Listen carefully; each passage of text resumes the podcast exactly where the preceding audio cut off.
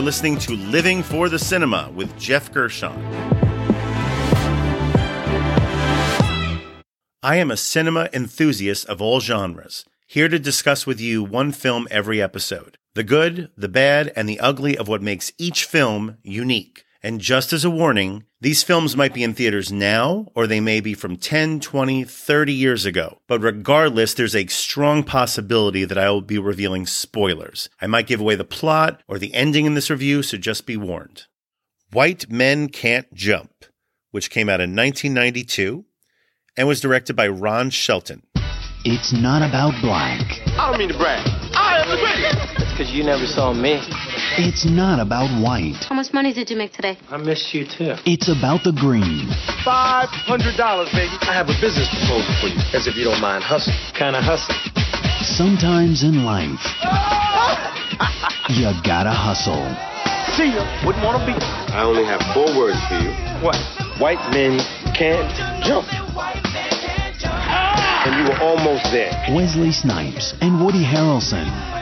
White Men Can't Jump. It stars Wesley Snipes, Woody Harrelson, Rosie Perez, Tyra Ferrell, Kadeem Hardison, Cylk Cozart, and Bill Henderson. The genre would be basketball buddy slash romantic comedy. Now, could this be the best basketball movie ever? Well, as far as any movie featuring basketball that I've ever seen, at the very least, it likely has the sharpest dialogue and the most observant humor, and some of the most endearing characters. 30 years after I first just fell hard for this movie, seeing it in theaters, and rewatching it countless times since then, I'm kind of at a loss as to why it works as well as it does. It's just such an odd duck of a movie. Now, you might call it a quote buddy movie, but the two main characters, Sidney played by Snipes and Billy played by Harrelson, they're hardly friends or even functional partners for the hustling scheme that they launch in the first act. Maybe a romantic comedy between Billy and Rosie Perez's Gloria? They have great chemistry and are both very funny, but they are clearly not right for each other, and it even makes sense that they don't stay together in the end. Even referring to it as, quote, a basketball movie might be a stretch, as most of the basketball shown being played is for relatively low stakes, and likely the two most triumphant basketball victories shown, the tournament, and also Billy and Sidney defeating the King and Duck towards the end of the movie, they both have negative postscripts. So, what is the best way to describe this movie? Just a very sharp, character based sports comedy.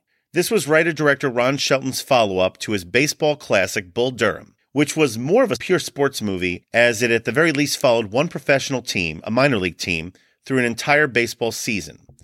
But it was also a case of some seemingly disparate parts, rom com, underdog story, being blended together better than you would think thanks to sharp writing and winning performances from its stars, who were Costner, Sarandon, and Robbins. Well, this time around, in their place, the casting gods blessed Shelton with Snipes, Harrelson, and Perez. And all things equal, that's a pretty good trade. These were three budding stars on the come up, and they're each very strong, rising to the challenge of playing some very flawed yet likable individuals, each of them well versed in the art of hustling. Sidney, as played by Wesley, is probably the most mature and well adjusted of this particular trio, though that's not really saying much. He was working in the gig based economy decades before smartphones made it easier and more fashionable. He's doing construction, renovations, etc., but his greatest passion is basketball and protecting his wife and infant son as they live in a dangerous area of Los Angeles. Snipes obviously looks great in the basketball sequences and plays everything high energy, especially all of the rapid fire banter on the courts. As sympathetic as his character is, I don't think the actor has ever been this funny, dishing out put downs like the following. Oh man, George, your mother's an astronaut. Hell, he talked about your mama, man. He playing you for a punk. He playing you and your mama for a punk. Man, I wouldn't take it. I wouldn't take it, man. I wouldn't take it. if I My was mother ain't no man. astronaut. George, say it. Your mother ain't no astronaut. Your father ain't no astronaut. Ain't no astronauts got nothing to do with nothing, all right? Yeah, well, my mama ain't no astronaut. You understand me, huh? Huh? Don't possess, man. What is Look, George, man, me saying that your mother's an astronaut is just another way of saying that you all fucked up. Yeah, well, cool. Well, well let's just get off mama's, because uh, I just got off yours. She's out. Cool. Cool. She's out. Cool. She's out. What time do you want me to bring the bitch back? At the time of this film's release, Woody Harrelson was mostly known for his dim witted character on the hit sitcom Cheers, which was actually finishing its final season at the time. He plays very much on this dim persona as Billy, the seemingly goofy street basketball journeyman who's actually deceptively quite good. He's a hustler for sure, but he's also a degenerate gambler with a chip on his shoulder. Harrelson plays him as unapologetically dickish, especially towards his girlfriend Gloria, but also retains his Woody like charm to still keep him somewhat endearing. One comic highlight is watching him attempt to trash talk at the local invitational tournament, and it's really fun just watching him go completely over the top. Bring it on, you bad boy! Oh! Oh, oh! He ain't got shit! He ain't got shit! He ain't got shit! Oh my God! Sucker being fair. What a great no-look pass, too. Am I right? The mustard is off the hot dog, you big corn-fed mule, you. My man ain't getting that. Oh, another frick! Hey, search, search. I looked up basketball player in the dictionary and said, not you. you ain't gonna be able to deal with us. Be quiet. Bring it on, bad boy. Excuse me, I'm talking here. And then there's Rosie Perez in a revelatory performance as Gloria, who steals the movie every chance that she gets. Now, her character is borderline alcoholic, she's obsessed with learning trivia, she's adept at talking a big game, and she's, of course, madly in love with Billy. The feeling is actually mutual, and one of the strengths of Shelton's screenplay and their performances is how obviously right and wrong these two are for each other at the same time. They have scorching chemistry, and this is also conveyed in a couple of sex scenes with them, which work very well because of the relaxed nature with which they are filmed. Of course, Shelton has other ideas as we soon learn once again how each of our three protagonists are still flawed and just cannot help getting in their own ways. More so Billy and Gloria. This all leads to a somewhat ambiguous ending, leaving us with some hope, but no definitive triumph. Now, we are laughing and entertained the whole way through, but this film does cannily have a sadness running underneath the story, which is one of the things I still love about this movie. White Men Can't Jump is basically a story of folks who seem perpetually stuck in their own dangerous circumstances. The real joy of this movie is watching them try to scrape themselves up. And along the way, of course, there's plenty of great basketball. And that brings us to the categories. The first category would be the best needle drop. This is the best song cue or piece of score used throughout the runtime of the film. White Men Can't Jump has a nice high energy soundtrack featuring several staples of early 90s hip hop and or R&B, including Queen Latifah, Boyz II Men, Jody Watley, and the band Riff, who actually gave us the catchy title track.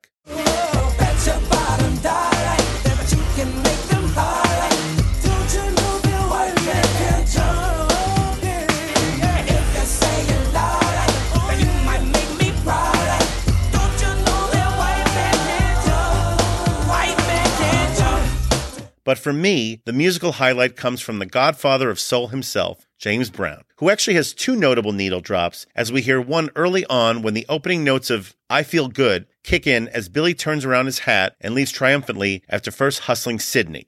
And as cool as that moment is, it still doesn't top the usage of one of my favorite James Brown gems, the 1970 classic single, Superbad, which plays over the climactic final game of the Invitational Tournament. This is just such a banger of a song featuring Brown's signature high pitched screeching vocals over a background overlay of both dampened trumpets and guitar carrying the rhythm. The percussiveness of otherwise melodic instruments like these just perfectly complements the fast paced action on the basketball court.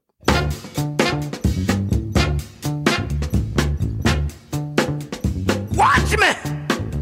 Watch me! I got it!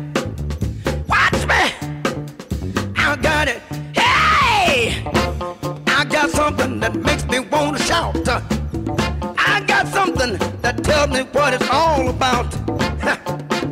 I got soul, and I'm super bad. I got soul, and I'm super bad. The next category would be wasted talent. This is the most underutilized talent involved with the film.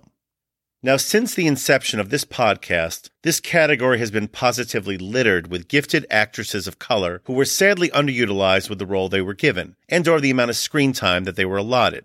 And that brings me to Tyra Ferrell, who plays Sidney's wife Rhonda. And here's the good news. She is not wasted within this movie. Ferrell has a fun, meaty supporting role as a housewife who's doing her best to scrape by with her husband and young son. She wants to work, and she has no illusions about the various hustles that he's running, which she supports to a point. One of the film's highlights is a nice back and forth between her and Perez's Gloria about halfway through in her kitchen. All right, no bullshit here. I want my money back. Oh, you not getting the money back. Oh, yes, I am, because you won't give me my money back. I'm not giving you nothing. Billy and Sidney were teammates. Teammates can't hustle each other. Oh, really? Why not? It's not autistic. Let me tell you something. I don't care about art, okay? All I care about is getting out of the damn Vista View apartment building because there ain't no vista, there ain't no views, and there sure as hell ain't no vista of no views. Now, you want cream or sugar or what? Cream. Now, Ferrell had a nice early 90s run with notable good performances in Poetic Justice, The Mighty Quinn, and previous episodes Boyz n the Hood and Jungle Fever. Check out both reviews, by the way. And then, since 1993, you got me, she pretty much just stopped working in movies for a while and mainly stuck to television, with relatively small parts in some admittedly big shows, mind you, like ER, The Shield, and Empire. I don't know, maybe she just pulled things back after being so prolific for a few years. Or more likely, Hollywood just didn't know what to do with her, which is unfortunate. So once again, another case of wasted talent with a strong actress who deserved more work. And that brings me to the next category, which would be the trailer moment. This is the scene or moment that best describes this movie. As previously mentioned, Rosie Perez is just such a delight in this role. And this culminates with the payoff, of course, being her amazing performance on the TV show Jeopardy, which happens late in the movie. RIP to Alex Trebek, by the way.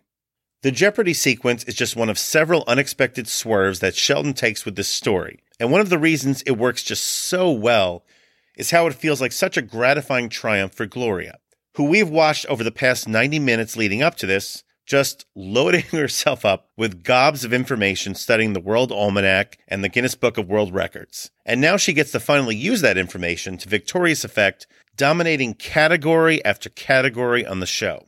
You could almost just end the movie right here, and it would be somewhat satisfying. That's good. Okay, I'll take national disasters for 100, please. This volcano's eruption buried the city of Pompeii in 79 AD. Gloria. What is Mount Vesuvius? Ooh, I better get a ruling on that one. Our judges indicate that that's close enough. Select again. All right, let's go with uh, foods that start with the letter Q, please. A game bird related to a partridge. Gloria. What is a quail? Correct. you get to pick again. Foods that start with the letter Q for 200, please. Answer. A custard pie often made with cheese and bacon. Gloria. What is a quiche? Yes. Okay, foods with Q for 300, please. A large edible clam of the Atlantic coast. Gloria. What is a quahog? Right. Okay. And now the final category, which would be the MVP. This is the person or people who are most responsible for the success of this film. Even though Perez steals her share of scenes, this is still the Wesley and Woody show at the end of the day. Snipes and Harrelson just anchor this movie. Despite some obvious tension between their characters for much of the movie, they still just play so well off of each other. Off the bat, we see this in full effect in those early basketball sequences where we watch them both attempting to hustle each other on the court. You feel some genuine bite between Sidney and Billy as they're taking alternative shots. They both really want to defeat the other person, but at the same time, there's some respect earned between each of them during that sequence, which carries over through the rest of the movie. They each see each other as a worthy opponent, which eventually leads towards them becoming genuine friends by the time the closing credits roll. Wesley and Woody also collaborated well on a previous sports comedy back in 87 with the movie Wildcats. They both played football players. And then they reunited a few years later in Money Train, but they were never better together than they are here. They are the MVPs. Brett. Hey, man, give me my money, man. Hey, Hey, hey, hey, hey, hey, hey, it's What you money doing thing, brother. There's a man with integrity. Hey, yo, don't you push your luck, man. Got nothing to do with luck. Hey, yo, man, you said we was going to Sizzler City. Oh, man, shut your anorexic, malnutrition, tapeworm having, overdose Dick Gregory, Bahamian diet drinking ass up. Leave me alone. My rating for White Men Can't Jump is four and a half stars out of five. Happy 30th anniversary to a modern classic, which crisscrosses several different genres. Not only does it remain one of the most rewatchable sports movies of the past several decades, but it's also among the most quotable. And if you're looking to watch White Men Can't Jump, it's currently streaming on Hulu and Roku. And that ends another slam dunk review. Please like, subscribe, and share the Living for the Cinema podcast, and follow and like us on Facebook, Instagram, and Letterboxd. And join us next time for another review from Living for the Cinema.